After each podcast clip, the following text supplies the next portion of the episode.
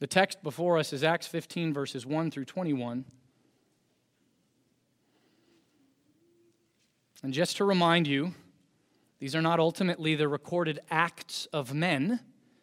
They're ultimately the recorded acts of the risen and ascended, ruling and reigning Jesus Christ by his Spirit through his church. Remember that. These are the acts of the risen and ascended Lord Jesus Christ by his Spirit through his church. So, keeping that in mind, let's read now Acts 15, verses 1 through 21. This is the word of the Lord. But some men came down from Judea and were teaching the brothers unless you are circumcised according to the custom of Moses, you cannot be saved. And after Paul and Barnabas had no small dissension and debate with them, Paul and Barnabas and some of the others were appointed to go up to Jerusalem to the apostles and the elders about this question. So, being sent on their way by the church, they passed through both Phoenicia and Samaria, describing in detail the conversion of the Gentiles, and brought great joy to all the brothers. When they came to Jerusalem, they were welcomed by the church and the apostles and the elders, and they declared all that God had done with them. But some believers who belonged to the party of the Pharisees rose up and said, It is necessary to circumcise them and to order them to keep the law of Moses. The apostles and the elders were gathered together to consider this matter. And after, after there had been much debate, Peter stood up and said to them, Brothers, you know that in the early days God made a choice among you that by my mouth, the Gentiles should hear the word of the gospel and believe. And God, who knows the heart, God, who is the heart knower, bore witness to them by giving them the Holy Spirit just as He did to us. And He made no distinction between us and them, having cleansed their hearts by faith. Now, therefore, why are you putting God to the test? by placing a yoke on the neck of the disciples that neither our fathers nor we have been able to bear. But we believed, believe that we will be saved through the grace of the Lord Jesus, just as they will. And all the assembly fell silent. And they listened to Barnabas and Paul as they related what signs and wonders God had done through them among the Gentiles. After they finished speaking, James replied, Brothers, listen to me. Simeon has related how God first visited the Gentiles to take from them a people for his name. And with this, the words of the prophets agree, just as it is written After this, I will return, and I will rebuild the tent of David that is fallen. I will rebuild its ruins, and I will restore it that the remnant of mankind may seek the Lord, and all the Gentiles who are called by my, my name, says the Lord, who makes these things known from of old.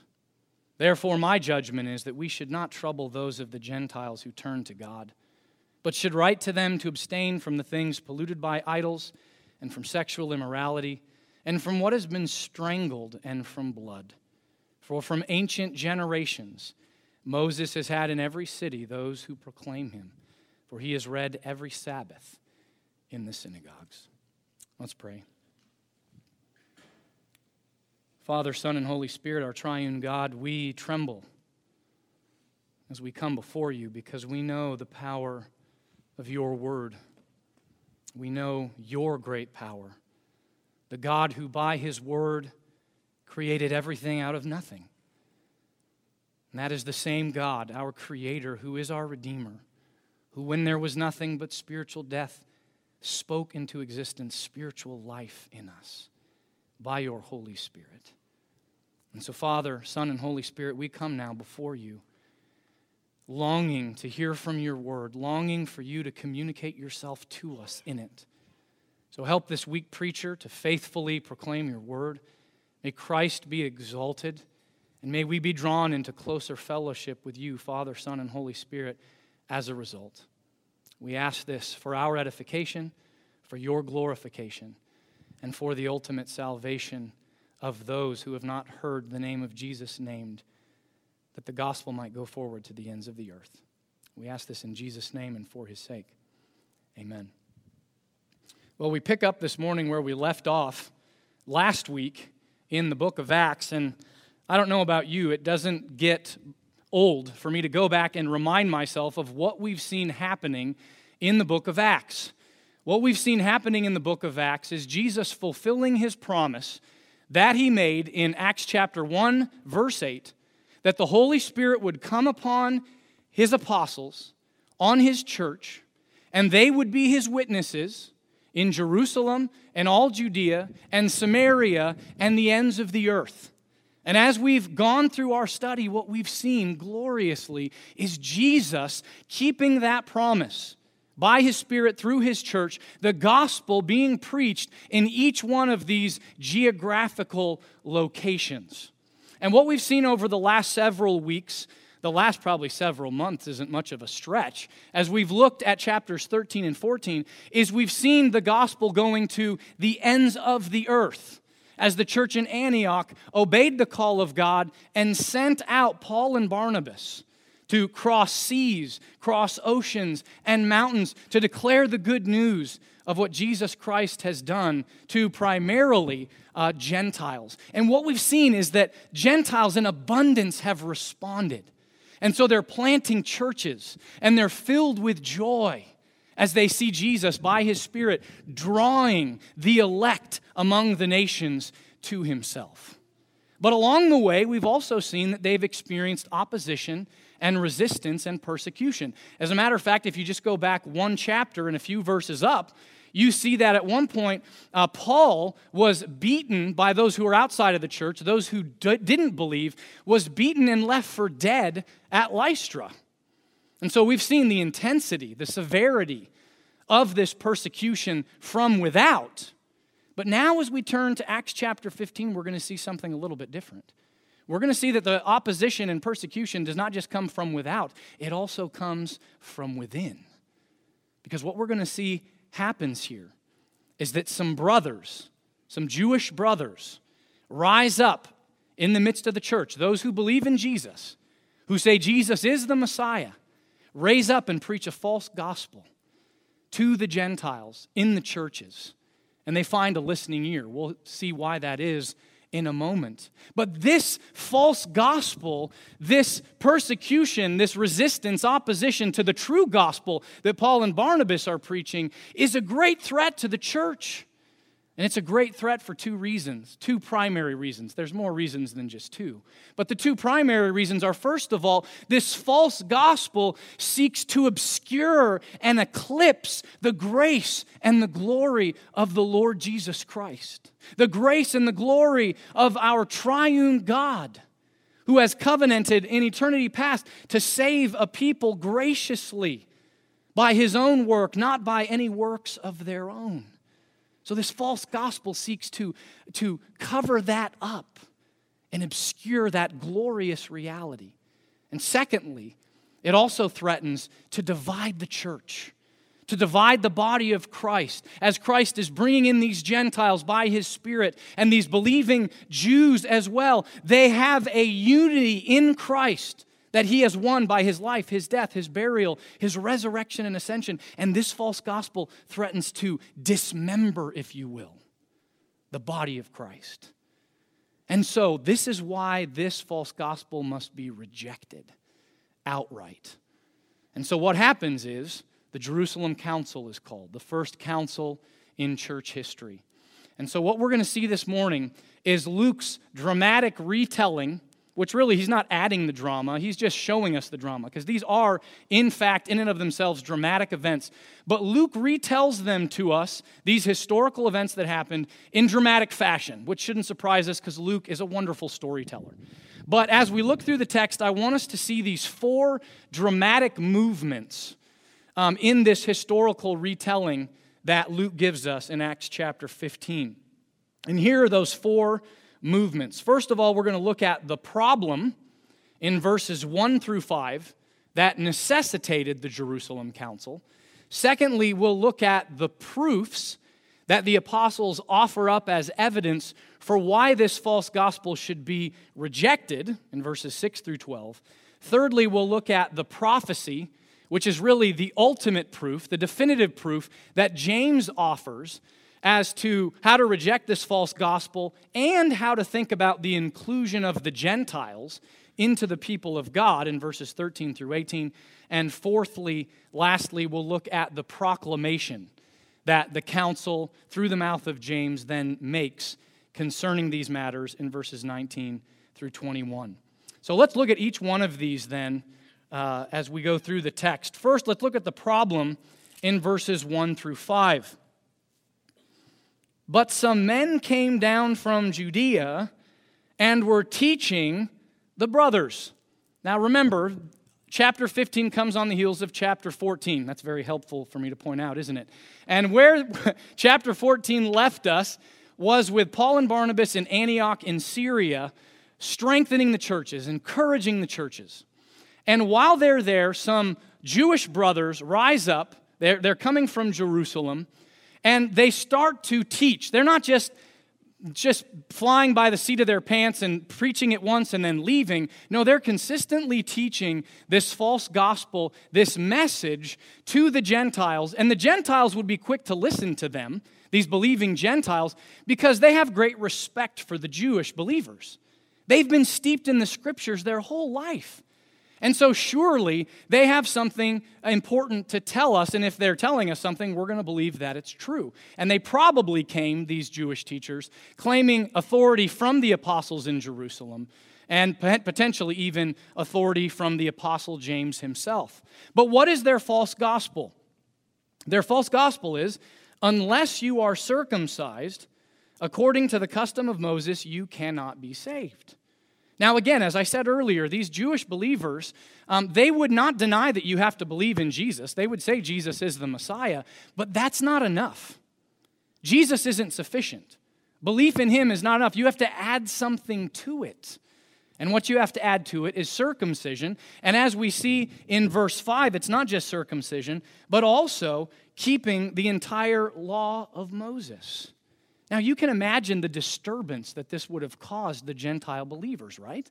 Paul and Barnabas come through their area, preach the good news of Jesus. They believe, they're elated, they're saved, they have forgiveness of their sins, communion with the triune God. They're so thankful for Paul and Barnabas and this gospel they preached. But now these Jewish believers come and say, that, that, that's not enough. Don't you know you have to be circumcised?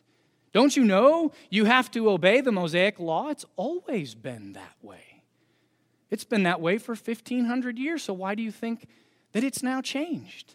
You can imagine the disturbance that this brought to them, this false gospel. And so, what's the response of Paul and Barnabas? Do they do what most churches do nowadays in our postmodern age?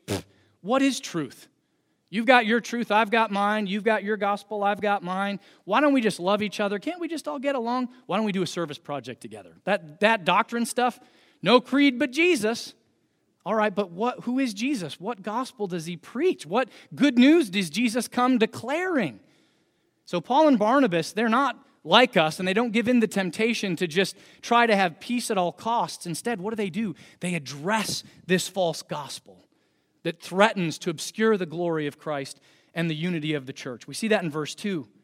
And after Paul and Barnabas, I love Luke's wording here, had no small dissension and debate with them.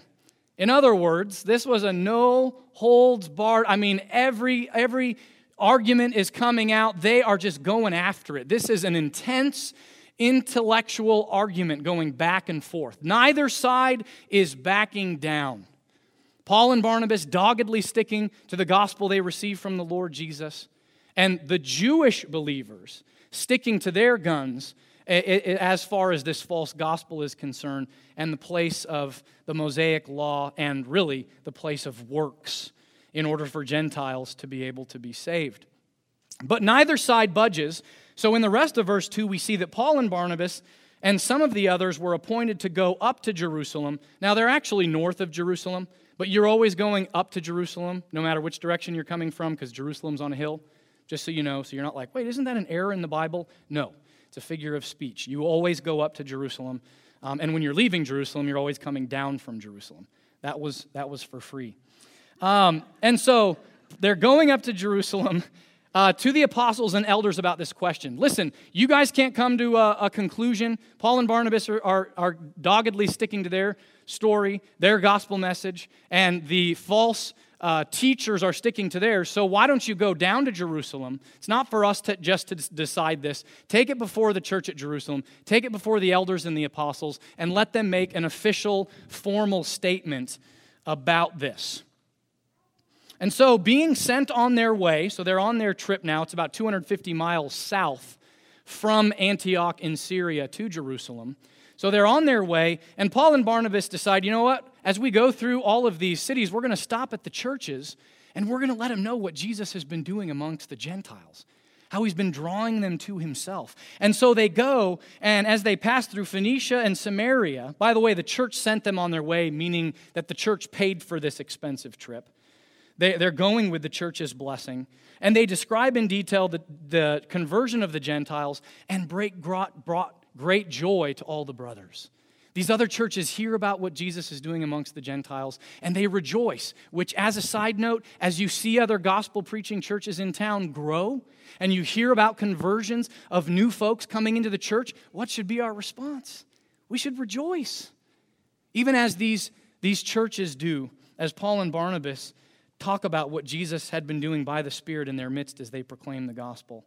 Verse 4 Then they get to Jerusalem, and they're welcomed by the church and the apostles and the elders, and they declared all that God had done with them. And again, the Jerusalem church now rejoices with them in all that God had done amongst the Gentiles. But here comes the problem again. Verse 5 But some believers who belonged to the party of the Pharisees rose up and said, It is necessary to circumcise them and to order them to keep the law of Moses. So here's the problem that's presented that requires the input and the declaration, really, of the Jerusalem Council. The problem is really twofold. On the one hand, what is the place of the Mosaic law? Because for 1500 years, if you were a Gentile and wanted to come into the covenant people of God, you had to go through the rites of the Mosaic law be circumcised, observe the dietary restrictions, the kosher laws, the ceremonies, the sacrifices. That was the only way for you to come in.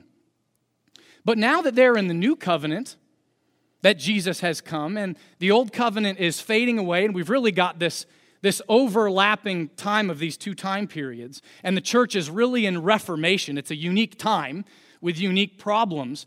What is the place of the Mosaic law? Do, do they have to obey it once they're, they're, they're, they're, they come to Christ, once they're Christians? That's the first question. The second question is the more important question, although they're both important. Are we saved by our works? Or is it by grace alone, through faith alone, in the Messiah, in the Lord Jesus Christ alone? Which is it? Because that's what they're saying. It's required, it's necessary that you be circumcised, otherwise, you can't be saved. So these are the two questions that are posed to the Jerusalem Council. This is the problem that requires them to address it. So we've seen the problem. Now let's look at the proofs that are presented at the council. We'll see that in verses 6 through 12. The apostles and the elders were gathered together to consider this matter. So, who's who makes up the Jerusalem Council? It's the apostles and the elders. And they're to consider this matter of um, what's the place of the Mosaic Law and are we saved by our works? And after there had been much debate, oh, to know what that debate looked like. Luke does not satiate our curiosity, does he? He's got a very specific story and theme that he's showing us here. And so he doesn't give us those details, but I would love for us to be able to discover those notes somewhere. But anyway, apparently the Lord doesn't want us to have them. So there's much debate. Peter stands up and he says to him, Brothers, you know that in the early days God made a choice among you that by my mouth the Gentiles should hear the word of the gospel and believe. Now, what in the world is Peter talking about here? Peter's referencing back to Acts chapter 10 when he was called by God to go to Cornelius by an angel to preach the gospel to this God fearing Gentile who was not circumcised, who was not observing the Mosaic law, but who was a God-fearer. And, and so, obviously, if you remember, Peter has some resistance to this because he doesn't want to become unclean. I've got to go to his house and become unclean, Lord? I don't want to do that. And yet the Lord gives him this vision, and he shows it to him three times because Peter's so resistant to going. And, and Jesus says, What I've called clean, don't call unclean. Go to him, preach the gospel to him. And so he does. Cornelius believes, his household believes, and there's a mini Pentecost. The Holy Spirit comes down upon these Gentiles who did not come into the covenant people of God through the Jewish rites, through the, the Mosaic rites of circumcision and obeying the law. And so, what Peter's really saying here is listen, God's the one who did this. I wasn't looking for a ministry opportunity to the Gentiles. As a matter of fact, I resisted it. But Jesus called me to do this. This was his work. This is what he did. It goes on in verse 8 and says, And God, who knows the heart, who is the heart knower, literally in the Greek, bore witness to them by giving them the Holy Spirit just as he did to us. Peter says, Remember how we received the Holy Spirit at Pentecost? We Jews had received it, we believing Jews. They received it, these Gentiles did in the exact same way. But note the difference. They had not been circumcised and they were not observing the law of Moses. And yet they received the promised Spirit. The promise that was promised to Abraham that Jesus has received and now sent out is pouring out on his church and on the Gentiles. They received the Holy Spirit the same way that we did. And he made no distinction between us and them, verse 9, having cleansed their hearts by faith. That was always the thing in the Old Testament, wasn't it? Am I clean? Can I approach a holy God? Am I clean? Jesus comes and says, Listen, ultimately, no one is clean, are they? We're all unclean because what makes a man unclean is not what goes into him, the food that he eats, or what he touches. It's what comes out of a man, his heart. Mark chapter 7. And we're all filthy, aren't we? We're all filthy. And so God makes no distinction. There's no distinction between Jew and Gentile anymore. He cleansed their hearts by faith so that they could have fellowship with the Father, the Son, and the Holy Spirit. Now, therefore, all right, what's the place of the Mosaic law? Here's what Peter says, verse 10. Why are you putting God to the test? That's a reference again and again in the Old Testament to how Israel tested the Lord when they didn't believe his promises, when they didn't walk in faithful obedience to his laws and his commands, they put God to the test. And now, Peter's saying, That's what you're doing. By teaching this false gospel, brothers, why are you doing this? And how are they putting God to the test? By placing a yoke on the neck of the disciples, these Gentiles who are coming into the church in droves. You're putting a yoke on them that neither our fathers nor we have been able to bear. It was an unbearable yoke. Listen, when Moses came down with it from the mountain, they'd already broken it before he got to the bottom. And what's their history? Again and again, they're disobeying God. They're disobeying God. They're turning away from Him again and again and again. We could never keep it. It was a constant reminder of our failures to love God with all our heart, soul, mind, and strength. Why are you putting that now on them? Why? And really, the ultimate answer is that we shouldn't do that because the Mosaic law, circumcision, they were all types and shadows. That's what the author of Hebrews tells us. But the reality that they pointed to, they were just signs that pointed to Jesus, the coming Messiah who was promised on every page of Scripture. He's now come. So now that we have the reality, why would you want the types and shadows? The types and shadows are inappropriate. Brief illustration that I wasn't planning on bringing up. Uh, my, my wife and I have a child in utero. We treasure these little uh, ultrasound pictures we have of him. It's ridiculous. And most of them, he looks like a burn victim. But just keeping it real, it's true. But can you imagine now if, if he's going to be born in a month from today, Lord willing? Can you imagine if he comes out and I'm just, you know, I just ignore him and I'm so enamored with the pictures? Dude, the reality's come. Put the pictures away. He's here. And that's basically what Peter is saying. That's what Paul says again and again and again. We were once under tutelage because we were in our infancy, but now that Christ has come, now that the heir's come, that, that's gone and done away with. Jesus was cut off in our place on the cross, so there's no place for circumcision. And, and he took our uncleannesses upon himself on the cross, and, and the, the way he fulfilled the law not abolished it, Matthew chapter 5, but fulfilled it. He's now given that righteousness to us.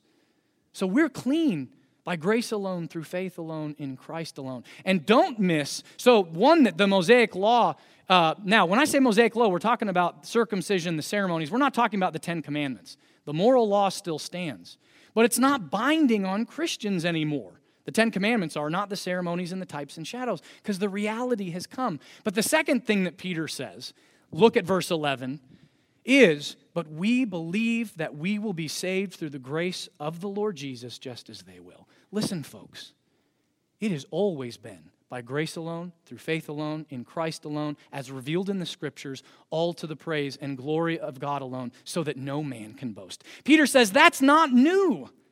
That's not new to the new covenant. They're saved just as we are, with the exception of the Mosaic law now, now fading into the background. But you can imagine what a struggle this is, right? And we're going to see how this struggle, even though they definitively answer it here, shows up, and so they, they, they address it. Well, you see it all throughout the, the New Testament, right? Paul, how many times does Paul have to address this struggle? You've got Gentiles who aren't observing the Mosaic law and Jews whose consciences have been attuned by the Mosaic law. And now they're to live together as one people in the one body of, of Christ because Jesus bought that unity. It is a reality and they're to live in light of it. So that's Paul's constant exhortation, but I'm getting slightly ahead of myself. So these are the proofs that Peter offers. Then Paul and Barnabas get up in verse 12, and, they, and it says, And all the assembly fell silent. You can imagine how shocking what Peter is saying here. So he speaks, and then they listen next to Barnabas and Saul as they related what signs and wonders God had done through them among the Gentiles. Now, what, what's the point of what Paul and Barnabas are saying here? Paul and Barnabas, remember, signs and wonders are not ultimately to um, heal sick people or, or, or cure some oppression by a demon. They do that, but that's not their ultimate purpose. Their ultimate purpose is to validate that this is, in fact, what is happening, a work of the triune God. And to validate that, here's a sign and here's a wonder. And we see in the previous chapters, chapters 13 and 14, Paul and Barnabas are doing them like crazy. And so they bring these as examples, as proof that this is the Lord's work. The Lord's bringing them in, doing signs and wonders, giving them the Holy Spirit without going through the rites of Judaism and without any works that they've done on their part. So these are the proofs that the apostles are offering as evidence for why they should reject this false gospel and how it should shape their understanding of the place of the Mosaic law for these Gentiles. So we've looked at the proofs. Now let's look thirdly at the prophecy, which is really another proof, really the definitive proof. We have um, the experiences of Peter, Paul, and Barnabas and what the Lord has done. But even those experiences that God has wrought, they need to be validated and interpreted by what? By Scripture. Sola Scriptura. So, where does James take us? He takes us to one of the Old Testament prophets. We see that in verses 13 through 18. Here's the prophecy. After they finished speaking, James replied, Brothers, which, by the way, that's Peter says brothers, James says brothers. You see the graciousness of these guys as leaders? Isn't your temptation to be like, false teachers, false teachers, you're not really believers, get out of here? He calls them brothers, which for us, can, can true believers believe false doctrine, e- even a false gospel? Every single one of us here, by the way, believes in false doctrine one to, in one, to one degree or another. Now, as soon as we realize it, we want to repent of it and turn away from it. But this side of heaven, we, our, our theology is never perfectly squared away. Doesn't mean that we don't address bad theology and false gospels. But it doesn't mean that you're not a believer. How are you going to respond to the truth when you hear it, when you're corrected? That's really the question. He calls them brothers. He says, Listen to me. Simeon has related, that's Peter, by the way, how God first visited the Gentiles, going back to Cornelius, to take from them a people for his name. Very interesting language. In the Old Testament, God puts his name upon Israel as the chosen nation amongst all the nations. Well, James says he does the exact same thing amongst all the Gentiles. He has an elect people among the Gentiles. Cornelius was a part of that. And all of these Gentiles who are believing, God has put his name upon them by giving them the Holy Spirit. And with this, the words of the prophets agree. Don't just believe my what I'm saying, James says. Amos agrees with me. So he takes us to Amos chapter 9, just as it is written, and he quotes Amos chapter 9, verses 11 and 12. I want to remind you of the context of Amos chapter 9, uh, verses 11 and 12. I had to look it up. Don't worry, I don't, I don't anticipate that most of you uh, know what the context is. But basically, the Lord is pronouncing the judgment and the desolation that's going to come upon Israel for their sin and rebellion. Sound familiar? Yeah. And how the house of David is just going to be decimated. I mean, the picture that Amos uses is not of a broken down castle or palace or kingdom. It's a rinky dink tent, two sticks put in the dirt with a sheet on top, and even that's collapsed. The kingdom that God promised, that Yahweh promised in 2 Samuel chapter 7 11 to David, that he would raise up a seed, a son for him that would establish a kingdom, and he would rule on, the, on that throne forever it, has that promise failed? Because look at the house of David's in ruins. It's a dilapidated old tent that some kid made in the backyard. And then when we get to chapter 9, verses 11 and 12, the whole tenor of the prophecy changes. And the Lord says, What? After this, I will return, and I will rebuild the tent of David that has fallen. I will rebuild its ruins, and I will restore it. What is James saying that Amos is saying here? Jesus has come and he's rebuilding the house of David. Jesus is that promised offspring to David, David's greater son, who would establish the kingdom and would rule forever and ever. And that's what we saw happen at Pentecost. Jesus has his coronation ceremony, if you will and he pours out the Spirit. He receives all the promises of the old covenant. He receives the promise of Abraham and Moses and David. And ultimately, that promise is the Holy Spirit. And now he's pouring out his Spirit on the Gentiles. Psalm 2 I will give you the nations. We see that happening. And so, really, what James is saying, Amos is saying, is you know, you know what the place of these Gentiles who are coming in in droves, who the Lord is setting his name upon, graciously saving by grace, saving them from their spiritual death? This is proof that Israel is being restored. Not a political, earthly kingdom, although that will come at the end of all kings, when the, the, the end of all things, the end of all kings, too when the kingdoms of this world will become the kingdoms of our Lord and of his Christ, and he will reign forever and ever. But now it's a spiritual kingdom that manifests itself where? In the church. And so, what James is saying, what Amos is saying, is the inclusion of the Gentiles is proof that Israel is being restored.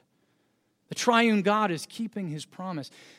Jesus, as David's greater son, who is the true Israel, is the one who you need to be united to in order to be a true Israelite. And so that's what we see happening with the Gentiles. Definitive proof, which makes me stop and go, do we think about our salvation that way, brothers and sisters? I'm guessing the majority of us here are Gentiles. Maybe we've got a few, few uh, who have uh, Jewish descent, but we're Gentiles. And our salvation is proof that Jesus is restoring Israel. The existence of sovereign grace as a church is proof that Jesus is restoring Israel as the Davidic king. Think about that. Why are we so excited to send out missionaries? To see more proof that Jesus is restoring Israel. That's what James is saying here. This is the definitive proof. They're being brought into the people of God without Moses, without circumcision. And this is rather than a hindrance to what Jesus said he's going to do, this is proof that he's doing. This is his work. It really seals the deal. Now, there's some practical implications of this that are very specific to the Jews and the Gentiles of the time. And so James then says, based on this truth, I now want to make a proclamation. Here's what I think we should do. And we see the proclamation in verses 19 through 21. Look there with me. Therefore, my judgment, this is James still speaking, is that we should not trouble those of the Gentiles who turn to God. In other words, what James is saying is do you understand if we were to require them to jump through the hoops of the Mosaic law and require them to be circumcised, God forbid, require them to perform a certain number of works before we even consider them saved? We're doing nothing but troubling them. We're putting a stumbling block in their way. We're tripping them up if we do that. So, my judgment is that we don't do that, that we do not test the Lord by requiring them to obey the Mosaic law. Okay, so, well, here's the problem. Doesn't that now leave the Gentiles the opportunity to flaunt their freedom? Right? Again, the Gentiles for centuries have had their consciences shaped and formed, informed by the Mosaic law what's clean, what's not clean, what I can do, what I can't do. And God commanded that, by the way, and now that's gone and done away with because Jesus is here. So I'm still my conscience is still bent that way. And now these Gentiles come in and they can eat ham and they can participate in these things that, that, that my conscience won't allow me to. So think about the sensitivities here. So are the Gentiles now just to flaunt that freedom that they have in the faces of the believing Jews? Paul has a lot to say about this, doesn't he? He says, don't use that liberty that you have just to, to, to please the flesh and do whatever you want. You've been given freedom, you've been given liberty in the new covenant so that you can love and serve your neighbor. So, what does that look like in this context? Now, I want to give you a heads up.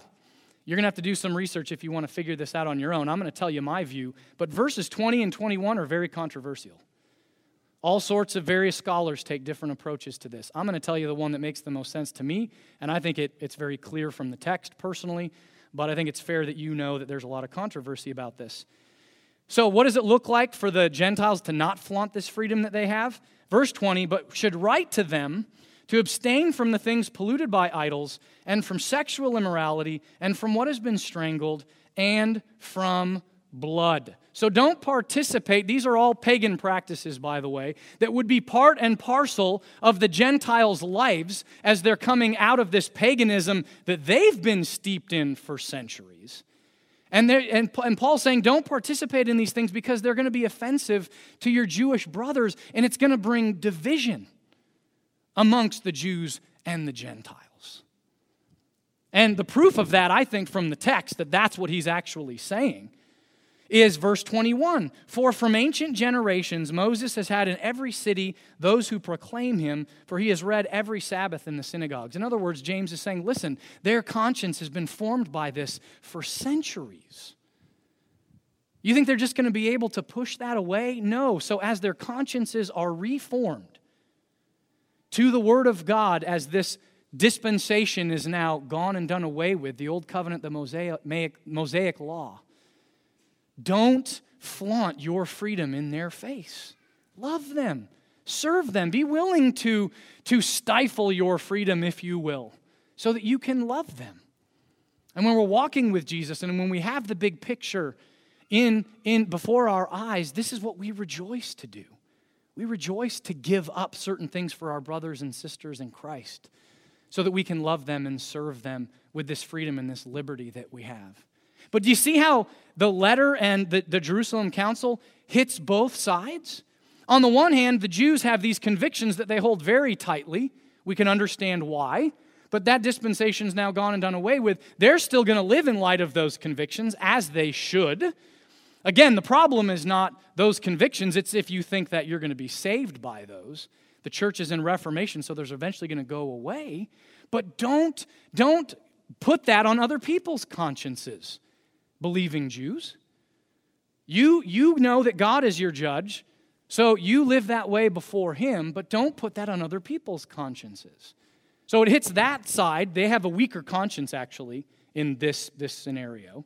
And then on the other hand, they're, they're talking to the, the believing Gentiles saying, don't flaunt this freedom that you have.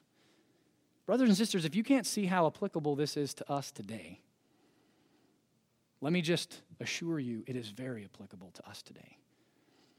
Because what we see within various generations within the church, certain things are seen as acceptable and other things aren't. That has to do with the times we live in, the cultures that we live in, and are we sensitive enough to not demand that everybody else holds our convictions on things that Scripture doesn't speak about, but we have convictions about them?